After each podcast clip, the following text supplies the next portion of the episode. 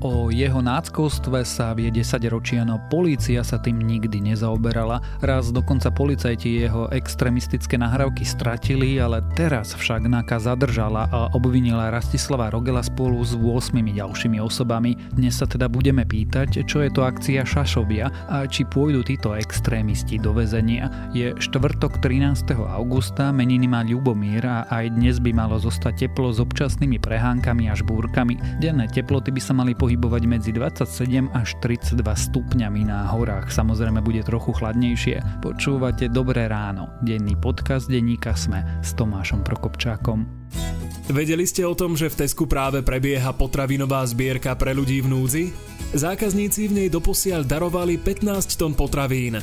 Trvá do konca augusta a darovať trvanlivé potraviny či drogériu môžete vo všetkých 152 obchodoch Teska na Slovensku. Urobiť tak môžete na vyznačenom mieste za pokladničnou zónou. Ďakujeme, že pomáhate s nami. Viac info na Tesko.sk.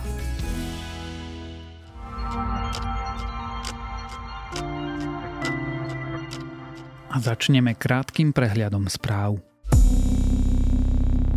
Včera úrady oznámili, že na Slovensku pribudlo 75 nových prípadov nákazy koronavírusom. Nové ohnisko sa objavilo v okrese Galanta. Vírus totiž zistili vo firme v Sládkovičove s viac než 500 zamestnancami. Úrady tam našli 21 nových prípadov. Počet prípadov ale môže ešte rásť. Hygienici odporúčajú zakázať všetky veľké hromadné podujatia na území Sládkovičova. Vláda odvolala Lukáša Kyselicu z pozície štátneho tajomníka na ministerstve vnútra. Ukázalo sa totiž, že Kyselica pôsobil ako vojenský tajný agent a zároveň kandidoval za Oľano. Kyselica by sa mal vrátiť do parlamentu a stať sa poslancom. Pápež František včera kritizoval nedostatočnú starostlivosť o najslabších členom spoločnosti. Mála ju odhaliť pandémia koronavírusu, ktorá ukázala, aký sme všetci zraniteľní a navzájom prepojení. Apeloval tiež na ľudí, aby sa prestali správať ako sebci a nech začnú myslieť aj na ostatných. Na bieloruských demonstráciách sa po prvý raz strieľalo ostrými nábojmi. Priznalo to bieloruské ministerstvo vnútra. Policajti údajne strieľali potom, ako ich mali demonstranti s kovovými palicami napadnúť v meste Brest na juhozápade krajiny. A ak vás tieto správy zaujali, viac nových nájdete na webe sme.sk.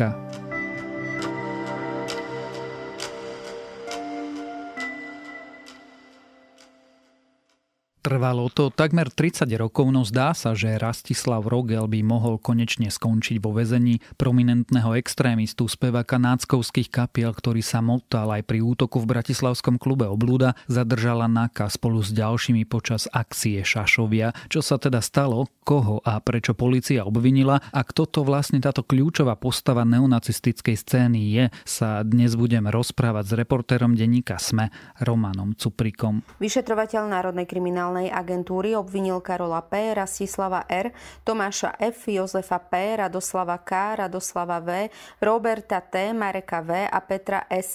zo zločinu výroby extremistických materiálov a za pokračujúci zločin rozširovania extremistického materiálu. Obvinení sa mali podielať na výrobe hudobných albumov s extremistickou tematikou. A Roman, pripomeňme si, čo sa stalo v útorok. V skorých ranných hodinách prebehla policajná akcia s názvom Šašovia na viacerých miestach Slovenska a dokonca aj v Českej republike, pri ktorej zadržali 9 ľudí. V počiatku tá policia nechcela byť konkrétna, že o čo ide, iba povedala, že to súvisí s extrémizmom. Neskôr sa ukázalo, že viacerí z tých ľudí sú vlastne buď priamo členovia kapely Krátky proces, alebo s tou kapelou nejak mali niečo spoločné. My vieme, prečo e, ju policajti nazvali slovom Šašovia? Ja som sa na to policie pýtal, zatiaľ mi neodpovedala. V praxi to funguje tak, že tí vyšetrovateľia v tom týme si zvolia nejaký krycí názov a potom ten sa, keď, keď je to teda mediálne známa kauza, dostane aj na verejnosť s tým, že už aj v minulosti, v tomto prípade to asi nebude problém, ale v minulosti sa stávalo, že tá policia to ako keby prepískla s tými názvami a potom sa to musela aj nejako vysvetľovať ale zatiaľ akože konkrétne nevieme, prečo ich nazvali Šašovia. Tak si poďme povedať, ktorých ľudí pri akcii Šašovia policia zadržala. Tak boli to členovia kapely Krátky proces vrátane Rastislava Rogela, ktorý je známou postavou neonacistickej scény už 30 rokov. A potom tam sa ešte objavili ľudia z prostredia kapely Horky, že slíže. Prečo kapely Horky, že slíže, teda ja osobne som si Horky, že slíže s náckami a touto scénou nikdy nespájal. Ja tiež nie, ale je pravda, že už sa viackrát objavili správy o tom, že, no poviem to asi na konkrétnych menách. Jednak je tam bubeník Marek Víršík, ktorý v minulosti, teda konkrétne v roku 2016, poskytol svoje nahrávacie štúdio kapele Krátky proces, aby si tam mohla nahrať svoj album, keď sa tak nejak znovu zrodila a chcela preraziť znovu na tej scéne. A potom je tam meno Peter Saninga, prezývaný Sanchez, ktorý pôsobí v kapele Bijuterier, ktorá je taká má veľmi blízko k tej kapele Horky, že slíže a aj ten frontman Kuko vlastne je, sa považuje za nejakého duchovného otca tej kapely a tento Sanchez, nazvíme ho, tak on má podľa mňa blízko k tejto scéne. On napríklad vystupoval na pódiu s Ondrejom Ďuricom, ktorý robí hovorcu LSNS a teda je podľa súdov je možné ho označovať za neonacistického speváka vzhľadom na tie texty, ktoré produkuje. Takže on má k tej scéne blízko a takto sa to nejak, tá kapela krátky proces obtrela aj o horky, že slíže. Čiže ono to môže byť tak, že poskytli štúdio na nahrávanie pesničiek, ktoré sú extrémistické a tým pádom to môžeme nazvať výrobou extrémistického materiálu. Je možno, že takto policia premýšľala. Kapela Horky, že slí, že potom v útorok podvečer zvernila stanovisko, že teda ten ich bubeník je vonku, že sa to celé vysvetlilo a že teda oni s tým nemajú naozaj nič spoločné a dištancovali sa od akýchkoľvek fóriem extrémizmu. Čo tým ľuďom, tým, ktorých zadržali a obvinili hrozí? Vzhľadom na to, že to je organizovaná skupina, aspoň takto policia prezentuje, že ich vyšetruje ako organizovanú skupinu, tak sa tá sadzba zvyšuje na 3 až 8 rokov rokov väzenia. Roman, čo sa zmenilo? Rastislav Rogel sa týmto spôsobom prejavuje od roku 1991, to sú 30 ročia a doteraz sa mu nič nestalo. No, podľa mňa tá zmena nenastala v týchto dňoch, ona sa začala vyvíjať ešte od e, roku 2016, keď Lúcia Žitňanská prišla s takým balíkom zmien na boj proti extrémizmu. Vtedy vlastne sa celá tá filozofia toho, ako tento štát boj proti extrémizmu zmenila, špecializovala sa na to odbor Nanaka, začal sa na to špecializovať špecializovaný trestný súd, vytvoril sa akýsi taký znalecký ústav, to znamená, že všetky tie zmeny boli vedené k tomu, aby sa jednak tá identifikovanie toho trestného činu zjednodušilo a zároveň, aby sa mu venovali už dopredu vyškolení profesionáli, lebo dovtedy v tom bol naozaj bordel a veľakrát sa tí ľudia prepustili len na základe toho, že my nevieme bez akýchkoľvek pochybností dokázať, že či tá pravá ruka bola naozaj vo výške očí a či mal zopnuté opätky a podobne. Tak vlastne všetky tieto zmeny boli nasmerované na to, aby už nebolo to dokazovanie toho extrémizmu také technokratické. Čiže odtedy, ak si spomenieš, tak veď už obvinili aj viacerých politikov dokonca z extrémizmu, bol medzi nimi Robert Fico, Ľuboš Blaha a tak ďalej, čiže ako keby tá policia mala viac rozviazané ruky aj v tom vznášaní obvinenia.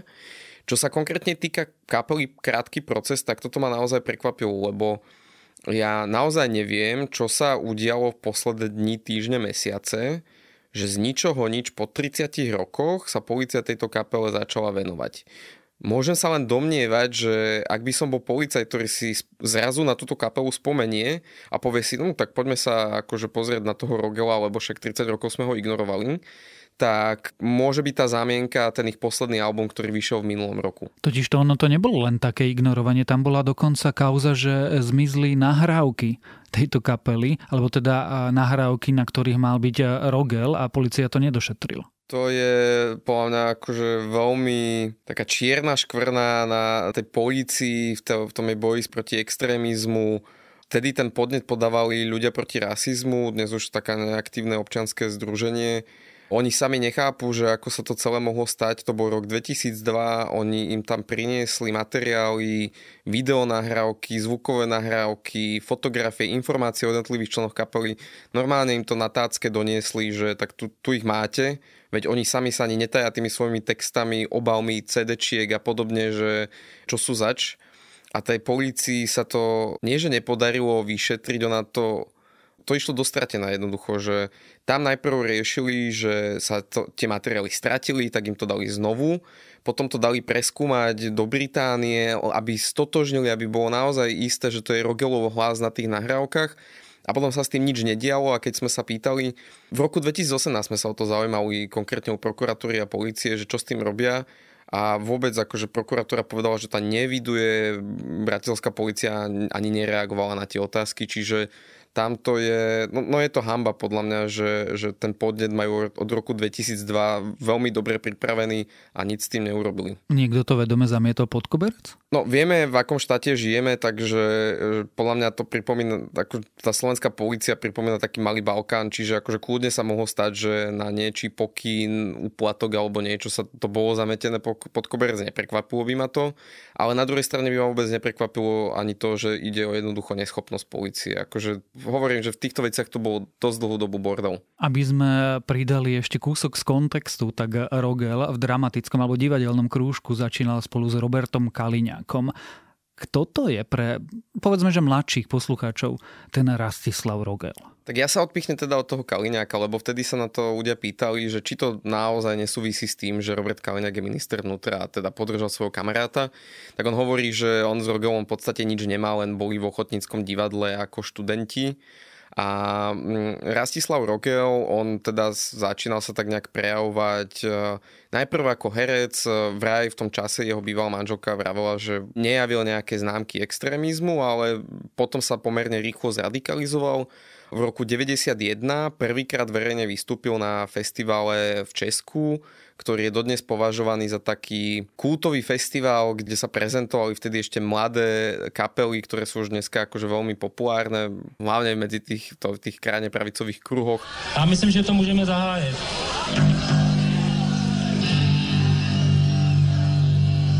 Krátky proces na prach. Už vtedy bolo zjavné, že, o, že má veľmi blízko k neonacizmu, keď to povieme takto keď to poviem natvrdo, chlap vedľa neho tam opakovane hajloval, všetci akože sa netajili tým, že obdivujú Hitlera a podobne.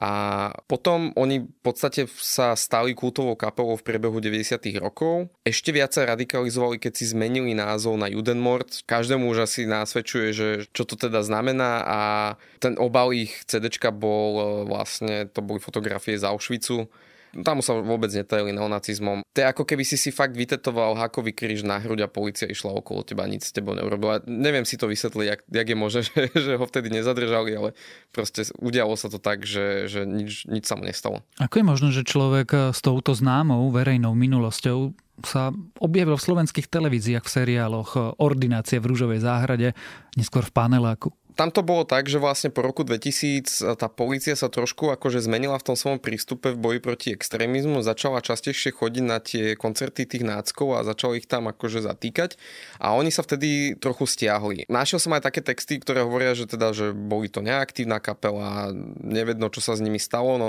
podľa českého serveru Antifa, ktorý zbiera tieto materiály a si všíma, že činnosť týchto ľudí, tak oni vlastne ďalej koncertovali, len to robili buď skryte, alebo niekde v zahraničí. Hej? Asi si možno aj posluchači spomenú na ten Kravín, kde sa akože tá undergroundová scéna neonacistická stretávala, tak, tak Rogel tam vystupoval. Čiže oni ďalej pôsobili, ale už boli menej na očiach. A s tým súvisí aj to, že tým, že on nebol za nič obvinený, tak tie televízie ho ako herca najímali ako na dabovanie filmov alebo na nejaké krátke epizódne vystúpenia v ich seriáloch s tým, že však vlastne Rogel nebol za nič odsudený, tak čo. Je to opäť pre mňa veľmi nepochopiteľné a skôr to svedčí o tom, že ako aj tá spoločnosť bola nastavená voči tejto krajine pravicovej scéne. To sa dialo v minulom desaťročí a v minulom desaťročí sa udial aj útok pred oblúdou. Áno, to bol rok 2008, tam sa hovorí, že oni ten víkend vystupovali v Taliansku, opäť ten český server Antifa.cz má, dostal sa k takej pozvánke alebo takému plagátiku, že tu a tu v Taliansku bude vystupovať aj kapela Krátky proces, hoci vtedy sa už volal Judenmord teda od toho si odvodzujú, že oni sa vlastne ako keby cez víkend e, si zakoncertovali, vrátili sa naspäť, hovorí sa, že strašne chlastali asi dva dní a potom v pondelok nabehli do baru Obúda, s tým, že podľa obžaloby tam je citát, že oni kričali, že my sme Judenmord, ideme vás tu pozabíjať. No a začala sa bitka, ktorú vraj prehrali, neviem, tak som počul a všelijaké legendy sa o tom rozprávajú, čo sa tam vtedy udialo, ale teda, že došlo proste k násiliu. Jeho začali vyšetrovať s tým, že najprv tí svetkovia zrazu si prestali spomínať na nejaké, na nejaké rasistické heslá, takže Rogel a jeho kumpáni boli odsudení len za výtržnosť, neboli odsudení za rasizmus. Neskôr pre procesné pochybenia vlastne zrušili aj to a Rogel z toho úplne slobodne vyviazol, ako keby sa nič nestalo. Toto sa dialo v minulom desaťročí, keď si eh, rozprával o nástupe kapiel Krátky proces a Juden Mord, rozprávali sme o 90. rokoch. Aký je stav dnes?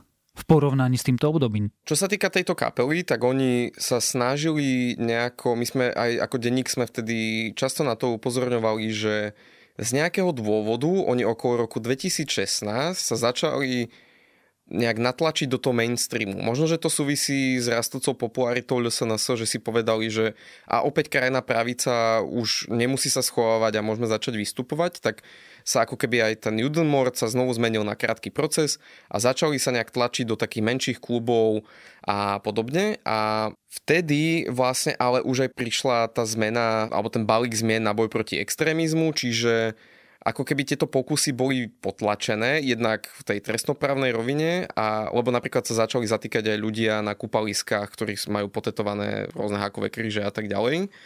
A takisto sa podľa mňa veľmi ukázalo to, ako sa tá spoločnosť zmenila, že keď niekto, napríklad ako Ondrej Ďurica alebo Krátky proces povedali, že ideme vystupovať tu a tu v klube, tak sa zdvihla taká, taký spoločenský odpor, že tak to teda nie, že nie len, že tam nepôjdeme, ale budeme bojkotovať tento klub, ak ich tam naozaj pustíte, tak už k vám nikdy neprídeme. A to sa ukázalo ako veľmi účinné a zrazu bol problém s tým, aby si takáto kapela našla vôbec e, miesto na koncertovanie. To je tá hudobná časť a Aký je dnes stav neonacistickej scény u nás ako takej? Ja si pamätám 90. roky, keď to bolo celkom drsné a sme utekali po uliciach Bratislavy pred takýmito ľuďmi. Dnes je to ako? Násilie na uliciach sa deje žiaľ, ako si môžeme spomenúť v prípade Henryho alebo napadnutého Inda ale nie je to také vypuklé neonacistické násilie. Stále sa to objavuje, to, to si napríklad môže človek pozrieť na otvorných súdoch pri tých rozsudkoch podľa konkrétnych paragrafov, že stále sa nájdú skôr takí primitívnejší ľudia, ktorí hajlujú a potom sa pobijú a tak ďalej, ale skôr mám pocit, že si už aj tí útočníci dávajú pozor na to, čo aj vlastne pri tých bitkách kričia. To je akože jedna stránka toho problému. Druhá vec ale je, že tá strana LSNS a jej členovia dali návod celej tej neonacistickej scéne, ako sa správať, ako to svoje správanie a tie svoje skutočné názory zakrývať za rôzne heslá a podobne. Čo zás na druhej strane sa ukazuje, že možno, že im úplne nevíde, a to je príklad toho Mariana Kotlebu, aby som bol úplne konkrétny, tak oni sa často keď si možno spomenieš ešte pred nie týmito, ale predchádzajúcimi voľbami, tak členovia LSNS bežne si písali za svoje statusy 1488. Potom, keď Jan Benčík za to začal upozorňovať, tak si ich začali stiahovať. A používali túto symboliku na zakrytie toho, čím reálne sú, že sú neonacisti. Lebo je to neonacistický symbol. A oni sa za tento neonacistický symbol ešte chvíľku skrývali, napríklad aj tým, tými šekmi, ktoré Kotleba rozdával. Oni to nazývajú, že to je náhoda. Naozaj si nemyslím, že to je náhoda, vzhľadom na to, ako často toto číslo sa objavuje pri nich. A vyzerá to tak, že hoci sa snažia všelijako kamuflovať svoj príklon k krajnej pravici, ale zároveň vysielať svojim, svojim priaznivcom, že nezabúdajte, kto naozaj sme, tak aj na toto sa tá policia začína sústrediť a začína to stíhať. Takže, aby som tú svoju odpoveď skrátil, sme podľa mňa v takej fáze, keď si ujasňujeme, že čo môžeme ešte odstíhať, čo nie. A tá fáza vyzerá tak celkom priaznivo, že tí vyšetrovateľia sa neboja ísť aj po tých symboloch, ktoré nie sú úplne otvorené neonacistické, ale už poznajú tú symboliku, takže, takže sa tomu venujú. Tak uvidíme. Snáď máš pravdu o akcii Šašovia, o Rastislavovi Rogelovi, neonacistoch na Slovensku. Sme sa rozprávali s reportérom denníka SME, Romanom Cuprikom.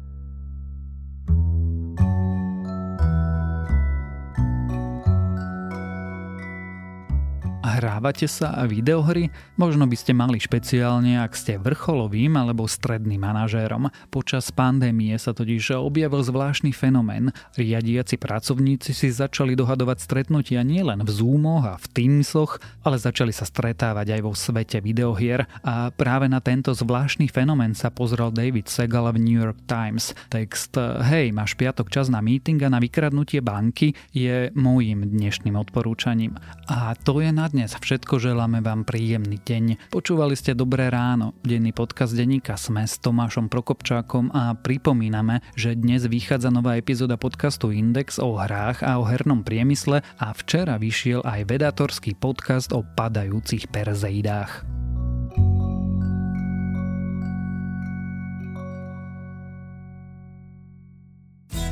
Zaberie to menej času ako vypočuť si akýkoľvek podcast. Áno, veď prihodiť si k nákupu potraviny či drogériu je otázkou pár sekúnd. Potravinová zbierka pre ľudí v núdzi práve prebieha vo všetkých obchodoch Teska na Slovensku. Ďakujeme, že pomáhate s nami.